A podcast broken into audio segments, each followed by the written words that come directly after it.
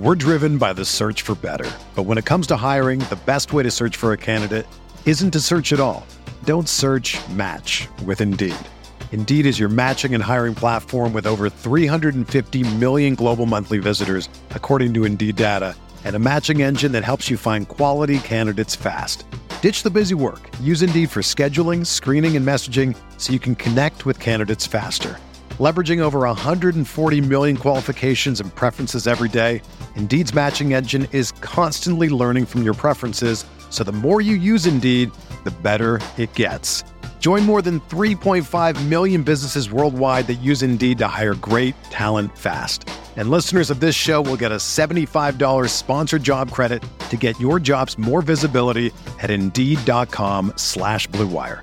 Just go to Indeed.com slash BlueWire right now and support our show by saying that you heard about Indeed on this podcast. That's Indeed.com slash BlueWire. Terms and conditions apply. Need to hire? You need Indeed.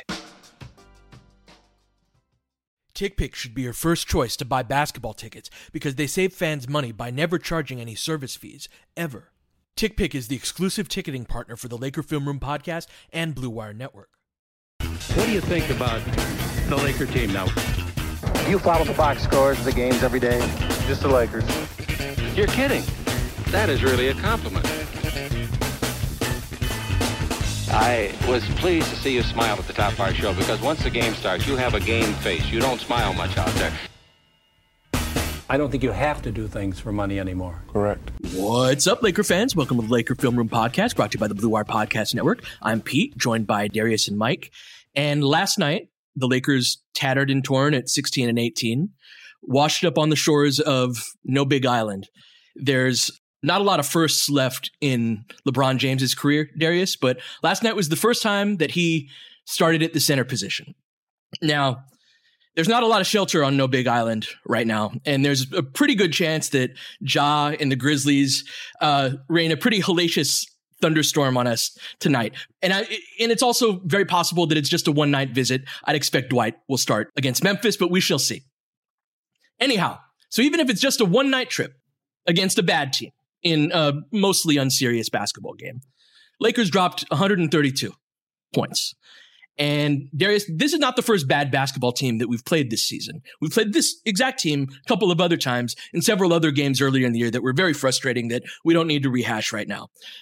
They were scoring at will. There's defensive problems that we'll certainly get to. And there's so many aspects of this that it's going to take multiple pods to really address all of the different angles of it. But what did you see, man? What stood out to you about these groups? So let's talk positives first because we want it, the Lakers won. So I don't want to start out on like the things I didn't like. We'll have plenty of negative. A, We've had plenty yes. of negative. Yeah, let's have a fun pod for once. I just thought that there was a level of, oh, this is something that we could get into, right? Like, I don't know. You go shopping at a brand new store and you're like, I've never been in this store. Oh, look at this. This is cool oh, I like this. And suddenly you've got like a cart full of stuff and you've never even seen this place or known that it existed, right? And, and now you've got three hundred dollars worth of stuff in in your cart, and you realize, oh, maybe, maybe I got to put some of this stuff back, right? Like all this stuff is cool, but I don't maybe need all of it. The Lakers, I felt like, were sort of that kid in a candy store with this sort of lineup out there. That they were, they looked invigorated to a certain extent. They looked like this is how things are supposed to work, especially offensively. The stuff I was going to talk about that wasn't as good was the defensive stuff. But offensively, they looked like A, Houston's bad. They can't guard us regardless, right? But B, they especially can't guard us when these are the lineups that w- that we're going to play. And not only that, but that this is the style and the alignment of the players, right? And so, Mike, one of the things that we talked about earlier dur- during the season is that whether like Anthony Davis is a big, but the idea of Anthony Davis' center lineups are supposed to sort of look very similar to these sort of lineups, right? Like spaced, um, lots of room to operate. Like we're going to play five out a lot, but the AD lineups haven't, the AD at the five lineups haven't really looked like that. They've been AD sort of lurking in the dunker spot more, or let's post him up. And the Lakers weren't doing a lot of that. They did it for LeBron some, but a lot of it really was five out spaced principles and the driving angles that that creates and the driving kick op- opportunities for more players than just LeBron and Russell Westbrook. That to me is what signaled like uh, like the sort of aha moment for the players on the court like we can do something with this that hasn't really been available to to them over the course of a full game the way that it was in this game because like Pete said none of the bigs played. And even when LeBron was out it was just like hey Melo go play center right? They didn't even have Ariza. So it was like okay well this is it. This is what what is going going to be. And so the spacing and the positioning of the players on the court is what sort of signaled to me that this was going to work for them, not only against Houston, but potentially against other teams. So my wife just brought me two pieces of bacon, uh, and therefore I'm definitely going to start on the positive up front because all right. that, yeah. that made see, me happy. the, the, basketball gods have been giving us blessings slowly that have been hard to see but the bacon in front of you stanley johnson it's all you know, from the same uh, source. Well, yes. I was going to ask you do you guys see how many minutes malik monk played last night? 40 just a, that's a cool 40 40 yeah. He played 40 minutes. and he was great offensively. I love, know, I love him. Offensively, he was great. Uh, seven for 14, made three threes, and got to the free throw line eight times. And one of the things that I noticed early in the game about Monk that I was really liking was like with all of the space, and especially kind of working in tandem with LeBron some, he can beat guys off the dribble um, so easily and he's got the he's got both. Like he's got the burst, he can pull up from three. So he's not he's a guy I think we think of the space floor as something okay that's going to be great for Russ specifically or LeBron specifically, but Monk and, and, we just got to see so much of a sample size of it. That was an interesting part of it for me. Uh, I I would throw in that kind of like I think Pete has mentioned this consistently, but you know maybe you put Dwight Howard in some of those second units instead of Melo, especially if you're going to drop. And I don't want to get you started, Pete, on something that bothered you um, all, all, along. The text asked, thread last night was yeah. I, try, I tried to ask Melo yeah. about that after the game, but the the offensive side in this whole this I'll shock you guys by saying that LeBron, of course, is the key uh, to all this, and just I now have I'm having some visions of the next couple of years with LeBron uh, in this kind of alignment. And, and, of course, Anthony Davis is so key to it all to actually be a good defensive team with it. But yeah, th- those are just some of my initial observations, Pete. Yeah, the the monk point's a really good one, and I think projects well for Kendrick Nunn. And let's let's zoom out for a second to just the overall idea of the the team. when I saw the roster, and that's why I've been so adamant that, that we were going to end up at this place, um, is like everyone else, I, I was like, what what the hell are we doing? Like, what is this? And the first instinct is to to look at this and go, this is never going to work. And there's a chance that that's that's true. But I think that there's some benefit of the doubt owed to people who just won a championship all around, right? And that have in some cases won multiple championships to at least like be curious like, okay, what are they going for? And there's a style of play that and this I've been again ranting about this that I, and it's I call it you know I think of it as LA style basketball. And that's part of what's so uh, again basketball gods blessing us is if this team can play this style of play with this many guys from LA, like this is a, a, a, local style of play that is, um, that it's just part of every city, different city in the country, I think contributes a certain flair to their hoopers. Like THT, Nunn, and AD all have these like nasty off the dribble moves that very yeah, much Derrick Rose. Derrick, Derrick Rose. Rose. Chicago Hoopers, man, they've got yes. their own style. New York Hoopers have their own style. Seattle guys, right? If this goes in the right direction at some point, we're we're working on going in the right direction, much less getting to the end point, right? So I like the end point's so far away that it's not worth talking about. But if we can do this with a bunch of LA guys, that would be phenomenal. And what that so what does that mean? That that whole style is traditionally teams that have played small have focused on on offense on the supporting players being able to shoot the idea being, we've got these incredible shot creators, these guys you cannot guard in space. We're going to put them in the defenses in space. They're going to win their matchup pretty much every time. It's going to collapse the defense. And when the ball gets kicked out, you want someone that's able to knock down a catch and shoot three with their feet set. And there are a bunch of guys in the league because defensively to play that way, you need rangy wings, right? Guys that can kind of clean up or or reduce the the harm of not having a true big on the floor. So the sacrifice for those players, if you can do those two things and you can handle the ball, most of the time you are a very well paid player. So most of the role players in that type of build don't have a ton of ball handling. So they can't really attack closeouts well. So with this style of, of play and with this personnel, I believe the concept is rather than three and D with the supporting players, it's handles in D. It's ball handling and the ability to attack in space that play that I sent you guys earlier in the in the text thread when uh, Stanley Johnson beat Sengun off of the dribble. There's going to be a lot of situations where the defense has one guy where that's just not the thing that he's best at because there's no other team in the league that has that can put five guys on the floor that can handle the ball on a consistent basis. We we'll get into that in a moment. Now I'm going on and on uh, for a bit here, D, but the that I think is the concept of like I think I disagree with the execution in a couple of different places, but in terms of like the bigger picture, like what the hell were they thinking making such radical changes? I believe that that's the concept b- behind it. So let's go to break because this is a fruitful topic to explore further. Lakers basketball is finally back, and there's no need to exhaust yourself by searching all over the internet to find Lakers tickets anymore. Because TickPick, that's T I C K P I C K, is the original no fee ticket site and the only one you'll ever need as your go-to for all NBA tickets. TickPick got rid of all those awful service fees that other ticket sites charge, which lets them guarantee the best prices on all their NBA tickets. Don't believe it? If you can find better prices on the same seats on another ticket site, TickPick will give you 110% of the difference in purchase price. I'm excited to see this Lakers squad get out and transition this year, and there's nothing like seeing a great fast breaking team in person. Visit tickpick.com slash LFR today and use promo code LFR to save $10 on your first order of Lakers tickets.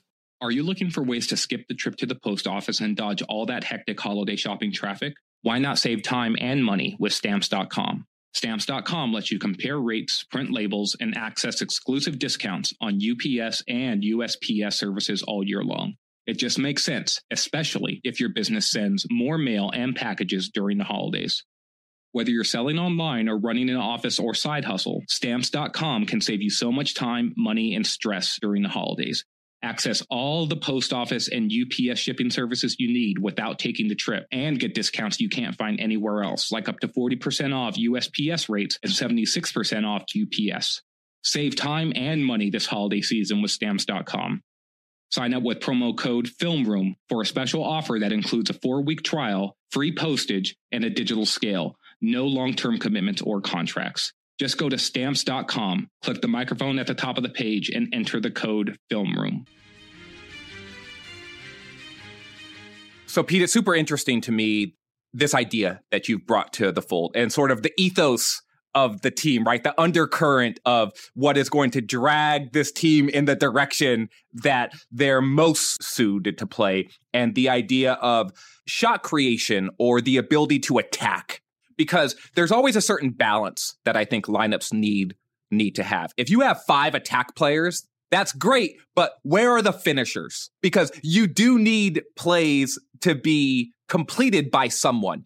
I remember watching the Celtics like over the last couple of years and reveling in some of the driving kick possessions that went nowhere because it's just yeah. driving kick, driving kick, driving kick. And it's just like, okay, well, if you're just driving and kicking and driving and kicking and there's no one there on the back end to say, no, I'm the finisher now. Or even the ball handler being the drive and finisher. Like yes. if you don't step over in front of Russ, he's he's going to get the layup, right? And maybe he's going to miss it more often than not, but he's going to get 9 or 10 of them per game, especially if the floor is spaced. And so let's bring it back to Monk because I think Monk. Yep, exactly. That's one of the reasons why Monk is, I think, a very interesting player for this style of play. Mike is that he is one of those guys who can be a catch and shoot player. He did that in Charlotte a bunch, and he's done it for the Lakers a bunch this well this year too. But if you really want Malik Monk to be out with you at three in the morning with his jumper, right? Because I, listened to to the last pod, then the idea is some of that shot creation is going to be vital to him having more utility on the court than just a spot up shooter. And you want guys to be able to play to more of their strengths. Stanley Johnson to me is a guy that's in the opposite direction than Monk because what he wants to do is attack. He is not a guy who is going to spot up. And one of the reasons why he hasn't necessarily been in the league recently is because it's what you guys talked about before with him is that his whole life he's been an on-ball player and yep getting that out of your system and changing as a player when you've been a dude who has basically been like give me the ball since he was probably 11 12 years old and now he's 25 and it's just like, well, I've been doing the same thing my whole life. You want me to be something different now? I this was, is what I we're was, asking THT to do right now, by the way. Yeah, but Stanley Johnson, he went to Arizona. He was mm-hmm. a top 10 pick. Blue chip guy. There's pedigree. Like, I'm not saying that THT doesn't have that pedigree, but he went in the second round. He right. went to he, he, w- mm-hmm. he, went to Iowa State. Mm-hmm. Like, these are not the same things.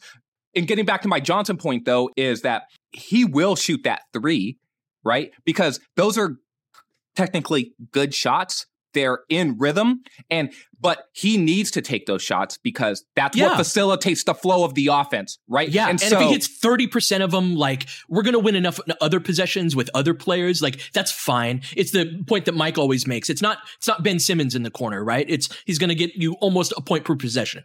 So mike what i want to pose to you here is that balance within the lineups.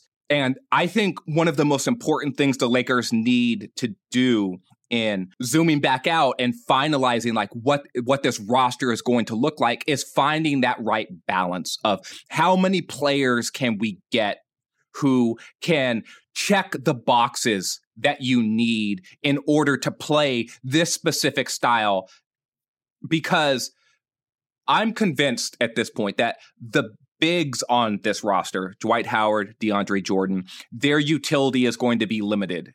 It just is. They may play against a team like Memphis tonight because Memphis starts basically two gigantic dudes, and Steven Adams will basically just look like, you know, Saturn eating his son against some of these lineups. Yeah. Well, and, and remember, gonna, he was he was giving it to Anthony Davis uh, inside two weeks ago when the yes, Lakers were in that building. Well, and, and I'd also point out that like I think LeBron can win some physical battles against Adams because he, he has a yeah. lower center of gravity. But do you want him really doing that in like I don't know. I, I would rather him not deal with that. But anyhow, I, I think it's a difference between capability versus is it a good idea tonight? So, Mike, you've always been someone who has been sort of highlighting the the idea of shooting's important, but it's not as important as these other things. And I think that this style of play that the Lakers are going to and Pete's premise of, yeah, shooting is important, but it's not the only thing because these other things are are important too. How do you envision the Lakers sort of treading this line and, and, walking this balance beam of of finding the right sort of mixture within lineups? Because I honestly think that that's going to be the most important thing when you highlight Russ AD, LeBron, and this style of play because the guys around them is is what's going to make it all work. Well, I'm going to try to make a kind of a zoom out point here and we before we were before we started recording we were talking about the Philippines a little bit.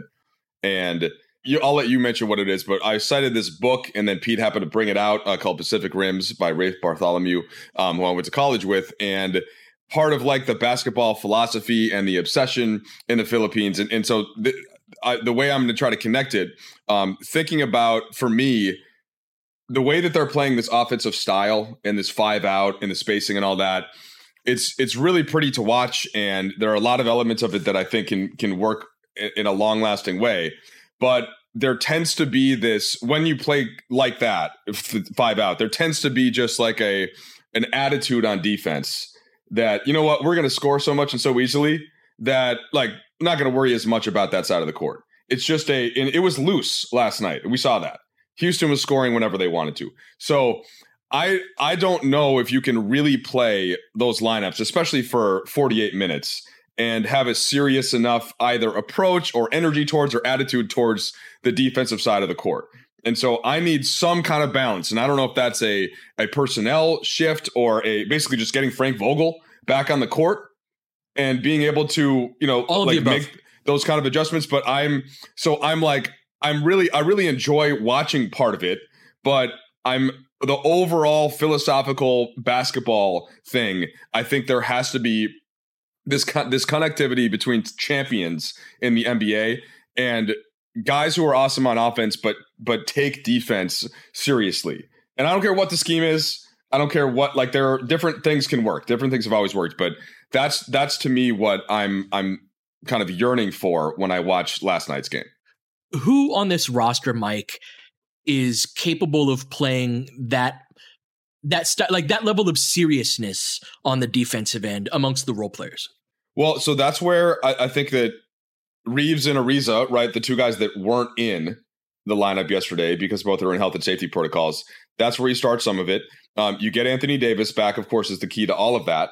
But that's where what I'm. I I mean, Avery Bradley, obviously, and we've talked about him in different contexts this year. Stanley Johnson, is he going to stick around? So there, there are guys. You've named uh, a few even guys. THT, We- you know, We're just Darren starting to get to them. Yeah. So, Mhm. but the maybe the maybe that issue is more like if Melo is really your backup five, like that's the thing that just mm-hmm. absolutely doesn't work, right? So Yep. if and that's what they and the- attacked every play, right? yeah, and that's what they attacked, and then like Malik Monk actually a couple blocks, you know, like got a mm-hmm. Monk's been deflection. Competing. Monk's That's what so I'm competing. kinda like, Monk is hmm. fast. Just compete. This, but Yeah. that's the that's the point. Is what Mike's point is. You have to compete on defense. There has to be a level of seriousness. Like Well- I, I'm sure there was some degree, Mike, earlier in the year where I like I'm I'm complaining about the defensive schemes, and you're like, you must have been like, are you watching these dudes? Like they're not even trying. You know, like, and it, it- there's something that has to be provided before schemes and things like that go, come into the equation. It's a good it's a good check though that you give because it's not that there there aren't enough guys that that either historically or currently can give you that. It's just that it needs to be that was my point with the alignment in itself. And just the feeling when you're if you're just playing pickup and you've got the better dudes and you just know that you can score, like that's all. It's it's sometimes hard to translate the mindset uh overall. And I just think starting that way with LeBron at the 5 there there was something about that team. They had a certain cockiness offensively, which was great, but you know they also didn't really take Houston seriously. And as much as that team isn't good, like they you know they do have some guys that can score. You know, so in, in as Oh most yeah, you teams give them do. clean looks, they're going to Yeah. be feeling good about themselves for sure. all during the preseason and when this roster was was put together, I was just like, well, I don't know if this team is going to guard anyone. I think that they're going to be like, they're going to look around and be like, we got five dudes going to the Hall of Fame and dudes who have averaged triple doubles and 20 points a night for their career and yada, yada, yada. Like, they, they're going to feel like we can score. Fact is, though, is this team hasn't scored. They've been in the 20s in offensive rating pretty much the entire season. And they have been better on defense because they've prioritized defense, right? And so I'd love to kick it to break because finding that idea of, okay, well, this team does need to, they do need to defend, they do need to compete on that end. But there's some strategic and stylistic shifts I think that need to happen defensively when you're on no big island, right? That's right. that that this team is going to have to embrace and Frank Vogel's going to be a big key in that guys. So let's take a break and then Pete, I'd love to hear your thoughts about sort of defensive stuff. We're driven by the search for better. But when it comes to hiring, the best way to search for a candidate isn't to search at all. Don't search match with Indeed. Indeed is your matching and hiring platform with over 350 million global monthly visitors, according to Indeed data, and a matching engine that helps you find quality candidates fast. Ditch the busy work. Use Indeed for scheduling, screening, and messaging so you can connect with candidates faster. Leveraging over 140 million qualifications and preferences every day, Indeed's matching engine is constantly learning from your preferences, so the more you use Indeed, the better it gets.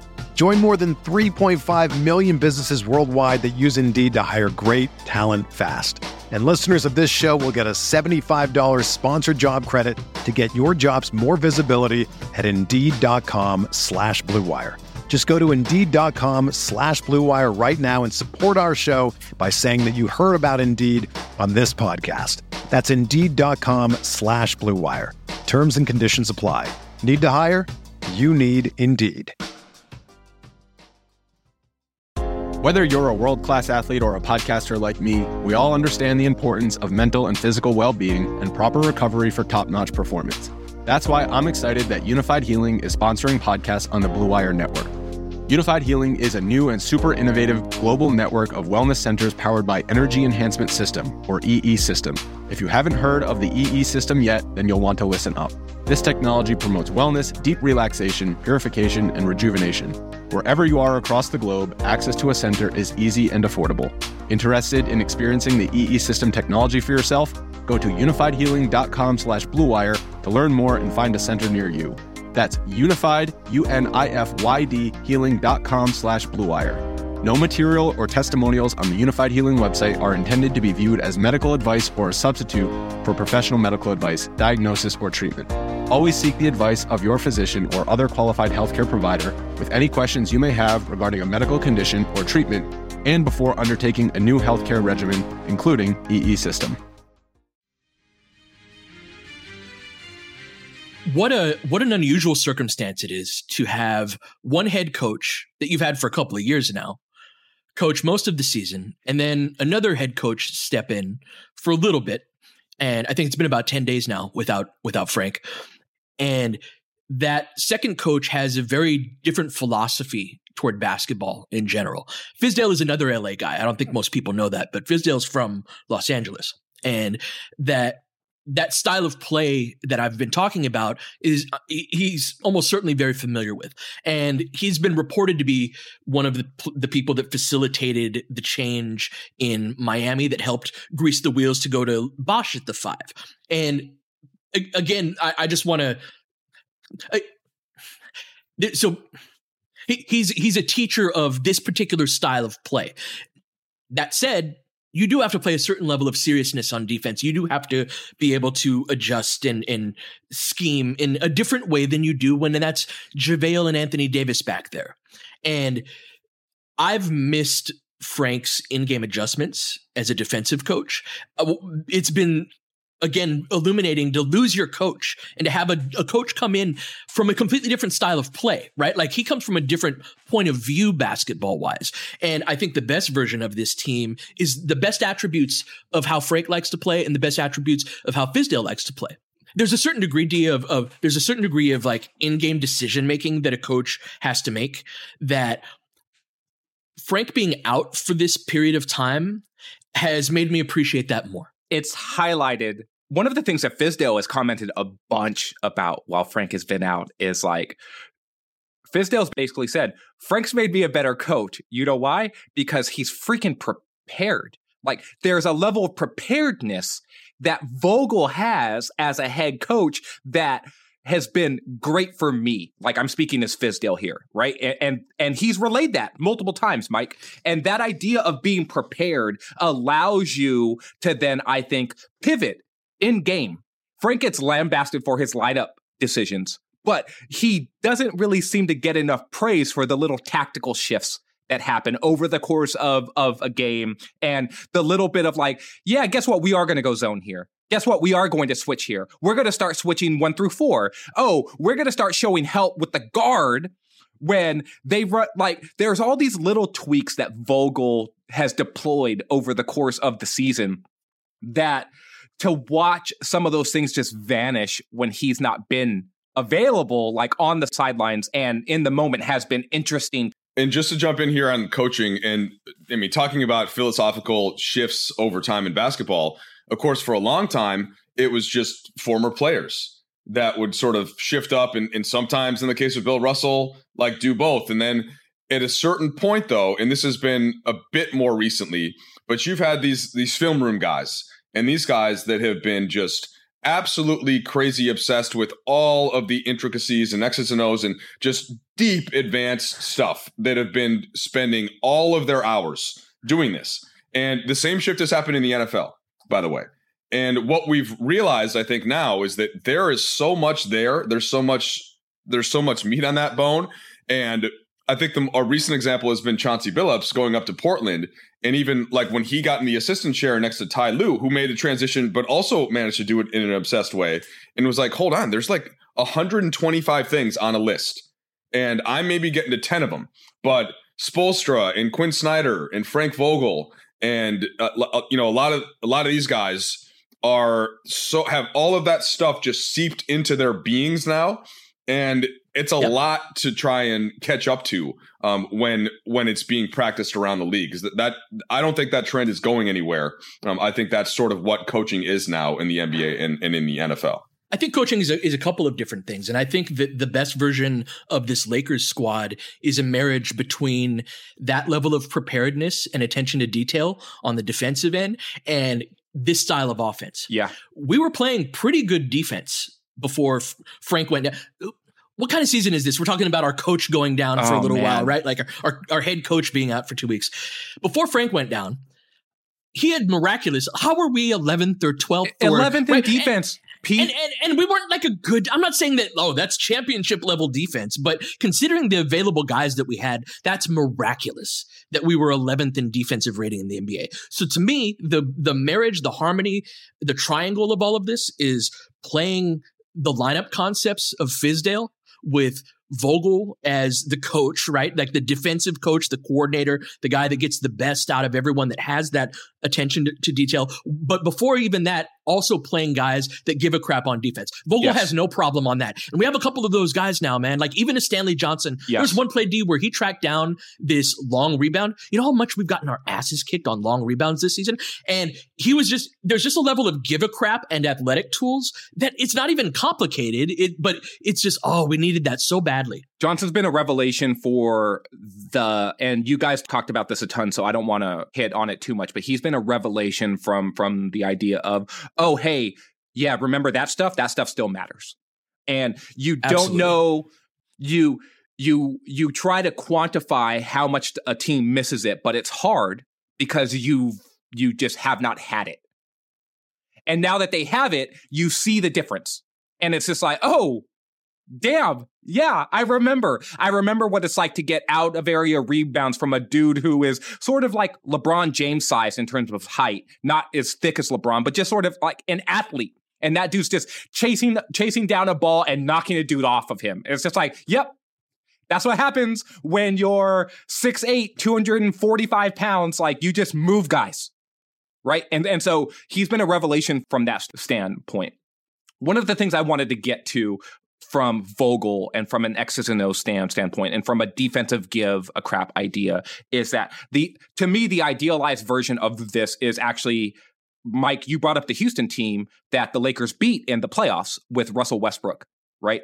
And but the version of the Rockets team that the Lakers should be looking at is the one right before that. It's the Chris Paul version right?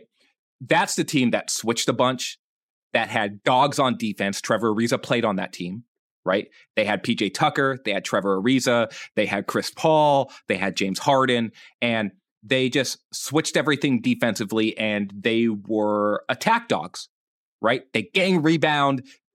That now, that's not Vogel's style of play. But Vogel could teach that stuff because he is a master in terms of defense. And while he may not say we're switching one through five every possession because he doesn't believe in that, and I don't even think that that's the most effective way to necessarily play basketball for a 40 for 48 minutes. But it's not this, a 48 minute solution, no, but it is a solution. But it is a solution, and I do think that that moving more in that direction is going to be important, and that's why I was talking about roster shifts and that idea of melding what the team has. Do they have enough there? And targeting those guys, Pete, who can play more of that style in order to to to mix it up. What have you thought of Collison, another LA guy? So Collison, Collison to me, I've been looking more at him offensively than I have defensively. Defensively, Collison's always been a guy who's competed He's been a guy that in the prime of his career, he was up in terms of the league of like steal leaders and and has active hands and knew how to move move his feet. And he was a plus level defender, even though he's not very big, right? And and so, sw- but he's also a guy where I wonder, can you switch with him as much as you'd like to, right? Because he's not big enough to hold up against a lot of these guys. And, and, so, but I've liked his play I'd like to see him more where the Lakers have more guys available so that he doesn't have to play in lineups with Russ and with Malik Monk, right? Where it's just like, oh, we've got two other dudes on the court who are your sized, right? He's been in lineups where he's literally the third ball handler. Yeah. And it's sort of just like, well, you're just a body out there. Mm-hmm. What, like what I'd like to see more of is like, oh, can you get him in pick and rolls? Can you raise him up a notch in terms of his utility offensively? Do you want to do that on a team though that has this many other ball handlers? Like I can't think of too many possessions where I'm like, yo, I, let's start this play with Darren Collison with the ball in his hands. You know? No, and that's why he is. To me, he's probably best suited for the Rondo role. Mm. Right, mm. where it's just like you're probably our the emergency point guard just just in, to interject though, that's also the issue with THT is that how many yeah. possessions do you want to just give him when you've got mm-hmm. LeBron or Russ out there mm-hmm. and he's not doing the other utility, basically the three and D, or uh, you know, or, or, even how Pete put it earlier um, with a dribble drive and like to a, a, different extent D. But that's that's the that's where this team is a little bit duplicative, and Collison kind of brings into that. Can, can I talk about THT real quick, please, before we get back to Collison? He is there's a play in the first half where he was driving to the basket and he had one of his guards so he's going right to his, his strong hand and he had one of their guards on his hip so he had already earned the advantage and was going to the basket. And the whole play i'm, I'm watching him on the rewatch the whole play he's like looking for the kick pass. You're talking about this with boston earlier d is if you're driving to the basket with the intention of passing the defense you're, will pick up on you're you're not creating an open shot. You're doing it wrong. You right. You have to drive with the intention with bad intentions on the rim. For like Russ drives me crazy on and drives a lot of people crazy with the layups and with the missed dunks. I just wish he would just finish like he doesn't have to turn it over and, and go and cock it back for the throwdown. He's got the small hands, he can't palm the ball particularly well. Anyway. But he goes to the rim with bad intentions. And when you go to the basket in this drive and kick type of style, you have to be able to do that. You have to drive with the intention of, oh, I'm going to score if you don't rotate over. And so the THT's in this situation and he's got this small guard on his hip. And I forgot who it was rotating over. I think it was Nwaba. But it was a situation where last year, in the exact same circumstance, THT just powers through and that's an easy layup for him. Like this is what he does. And there's a certain, we've talked about fit and and uh you know, it, and Mike's point is is well taken. Like, do you really justify giving THT the ball to start the play? I think he's more of a secondary attack the closeout type of guy. Um, and we'll talk about not shooting the three that the defense is giving you a little bit later when we talk about the the scheme and ideas b- behind the team. Um, but I see more right now a player that's having a crisis of confidence. Yeah, where like if THT isn't taking that shot that I was describing, like what is he doing? And so I, I see a guy who's really deeply in his head right now. THT is probably a whole segment to an entire pod, yeah, or maybe yeah. even a full pod all on itself, because the sort of idea of playing in in his head, and we've seen that with several sort of Laker youngsters who are going through those growing pains of how do I play on a team with real aspirations and stars next to me who demand the ball and there's this inner monologue and calculus that young players who are looked at as like having real responsibility for a team's success that I think can be daunting for players. And it's much easier, honestly, I think, when you are a Malik Monk and it's sort of just like, bro, I got this.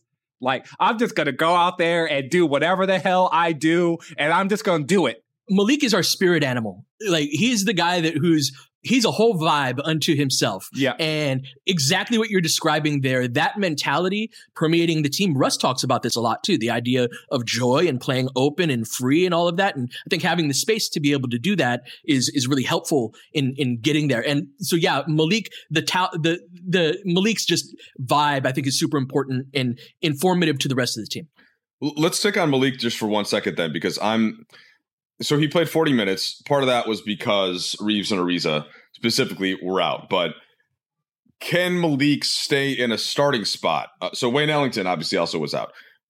How do you handicap what which of those skill sets that you most want um, with that group. And I don't know. There, I'm. I find myself if you just had if I had to answer the question in one second, I'd be like start Malik. But then I think about it and I, ah, I don't know, defensively, right? Like what it's a it's I don't have the answer yet. I I need us to sort of think about it collectively. But he's making kind of an increasing case, uh, if not if not for a starting role in big minutes, at least sort of like the more featured sixth man um, than than we've seen so far this year.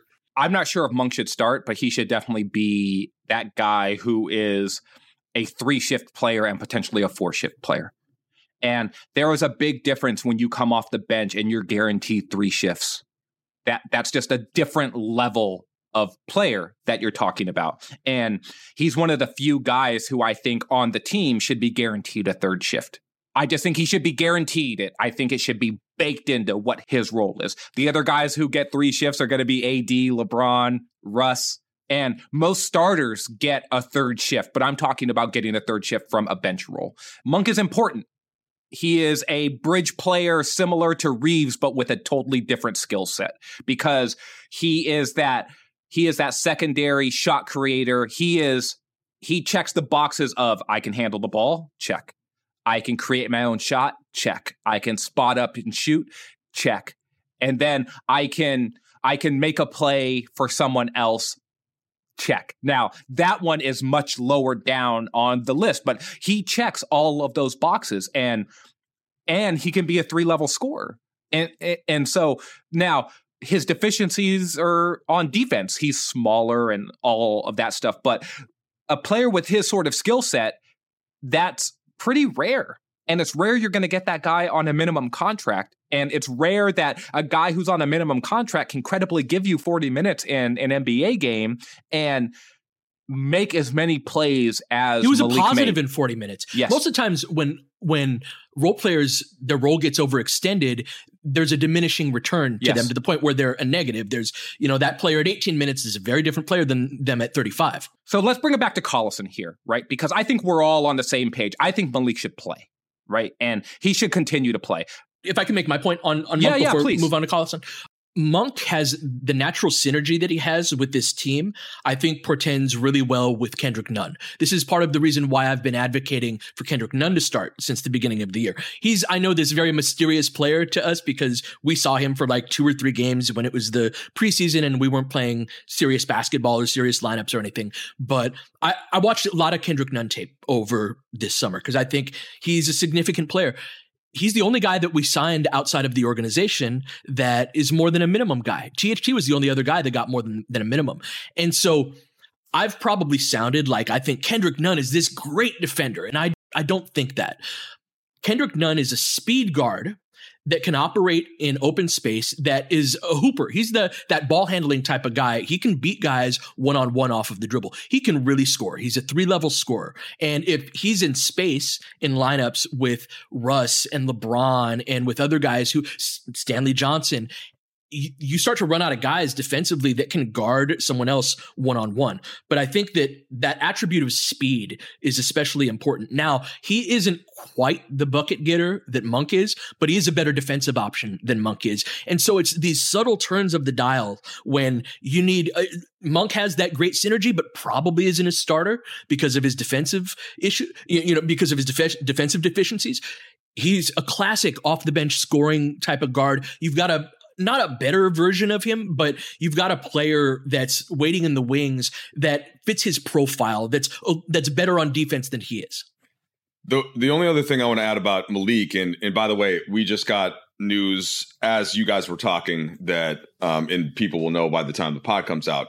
But Ellington is back in Memphis. Uh, Reaves and Bazemore both cleared protocols, but won't play Hey, at let's Memphis um, due to basketball reconditioning. gods have been blessing us slowly but surely. So it'll be basically everybody but Ariza um, back, who and he was the last person to enter health and safety protocols for Friday's game. Let's Um, go. So, but the one thing, and I, that, to to kind of finish this thought on Monk, Ellington, he does some things on defense a little bit differently, but I wouldn't say that he's you know giving you that much more than Malik.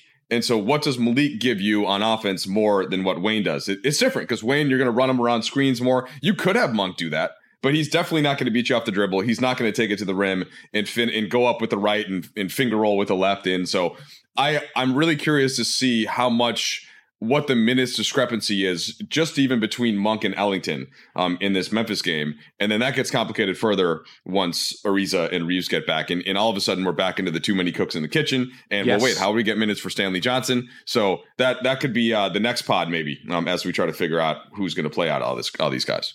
Well, just to close out this part of the conversation, and I think that this should be a bridge for a different pod, um, and one where maybe people will have to listen to me talk a lot based off of my relationship in comparison to you two. But I'm a firm believer that the Lakers need to make a consolidation trade, that they need to start to choose who they believe are going to be the players who best fit their style of play, and that they need to sort of, if not force the coach's hand a little bit, basically make all, everyone needs to be on the same page. Like, these are the dudes who are going to play, these are the reasons why, and that's that.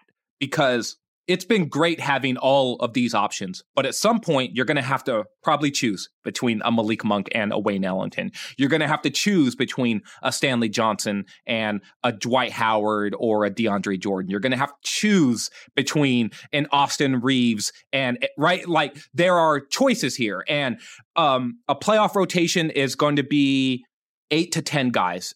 Frank likes to play 10 right? But in the closest of games, in the most important games, it's going to be eight dudes. And so, who are your eight dudes?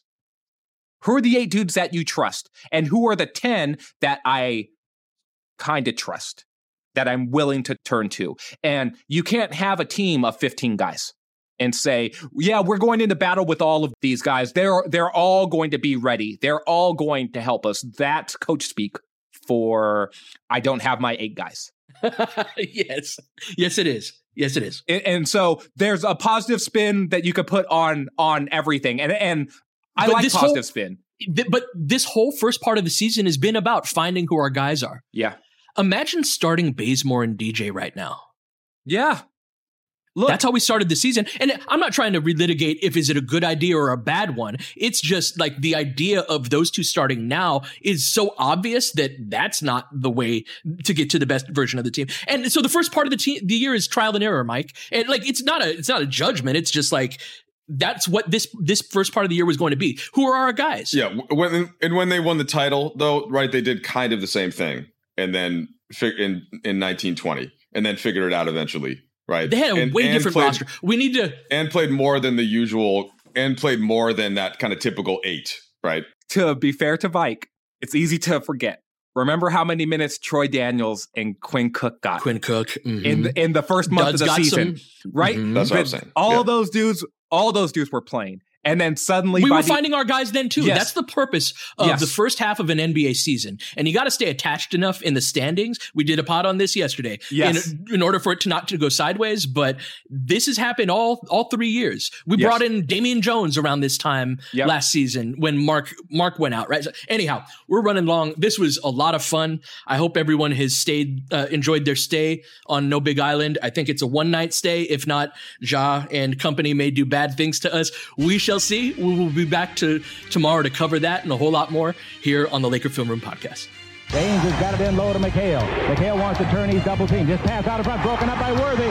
Tip to Magic. Worthy dies on his belly. Magic scores. There's Magic got it. Magic fires. It's good. They will. Lakers win the game. The Lakers win the game. Rebound is Lonnie. Three seconds left. Van Exel to win it. It's on the way. Good. Rebounds, shot with his eighth block shot that ties an NBA Finals record. A lot of Laker fans sticking around for this. You're seeing something that's very rare indeed. A Laker to get MVP chance right, in Boston. In Boston. Of all places. Are you kidding me? Kobe. Hard to believe. Are you kidding me? Unreal. Are you kidding me? Lakers looking to push Bryant spinning in the lane. Back for Gasol. Pretty pass. And it's back to a three-point game. Kobe Bryant picked up by Bell. There's the move. Two, one. Miss it. Unbelievable. For the victory. It's over. Shot clock now to five. Bryant. Yes. And that was a little tap to Alvin Gentry. Add insult to injury, Kobe. I mean, what a shot. I mean, you can't defend that. Are you kidding me? 2.1 seconds remaining. Denver a foul to give. Jokic trying to disrupt Rondo. He puts it in. Here's Davis, 4-3 in the win. Oh, it's good! Anthony Davis has won it for the Lakers! James again. Oh, he hits another one. LeBron James putting together a closing quarter against the Nuggets. This historic 2020 NBA championship belongs to the Los Angeles Lakers. The Lakers conquer the bubble, and banner number 17 will soon hang in the rafters.